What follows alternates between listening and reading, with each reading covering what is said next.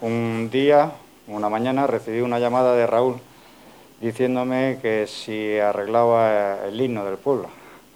Para mí la verdad que era me quedé un momento parado porque arreglo mucha música de todos los, estilos, pero una obra que es de un municipio, que yo me he criado tocando esa obra, y, digo, ¿qué vamos a arreglar ahí?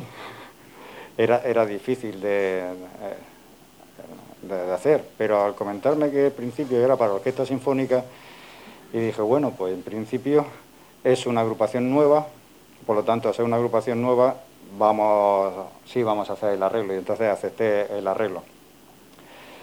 Pero otro día volví a recibir otra llamada de, Raúl y me dice, oye Ginés, ¿no has caído que las agrupaciones que de verdad lo van a tocar y que lo interpretan son las bandas?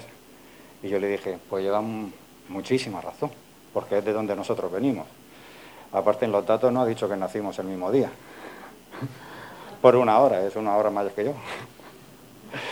Eh, y le dije, pues lleva razón, porque nosotros, por ejemplo, no, no seríamos músicos, ni Dani, ni nadie, si no es gracias a las bandas. Las bandas hacen una formación educativa y cultural que mantienen toda la, cultura del pueblo. Y pues no le dije nada, pero a los dos días tenía el arreglo en su... No le dije ni sí ni no, pero a los dos días lo tenía eh, eh, en, el, en el correo y en el WhatsApp. Y lo único que decir que el arreglo es diferente en ciertos aspectos, puesto que era para una agrupación eh, diferente. También de esta manera unificamos un poco el himno, puesto que cada banda tenía un arreglo diferente. Entonces, pues si así unificábamos, digo, pues estupendo.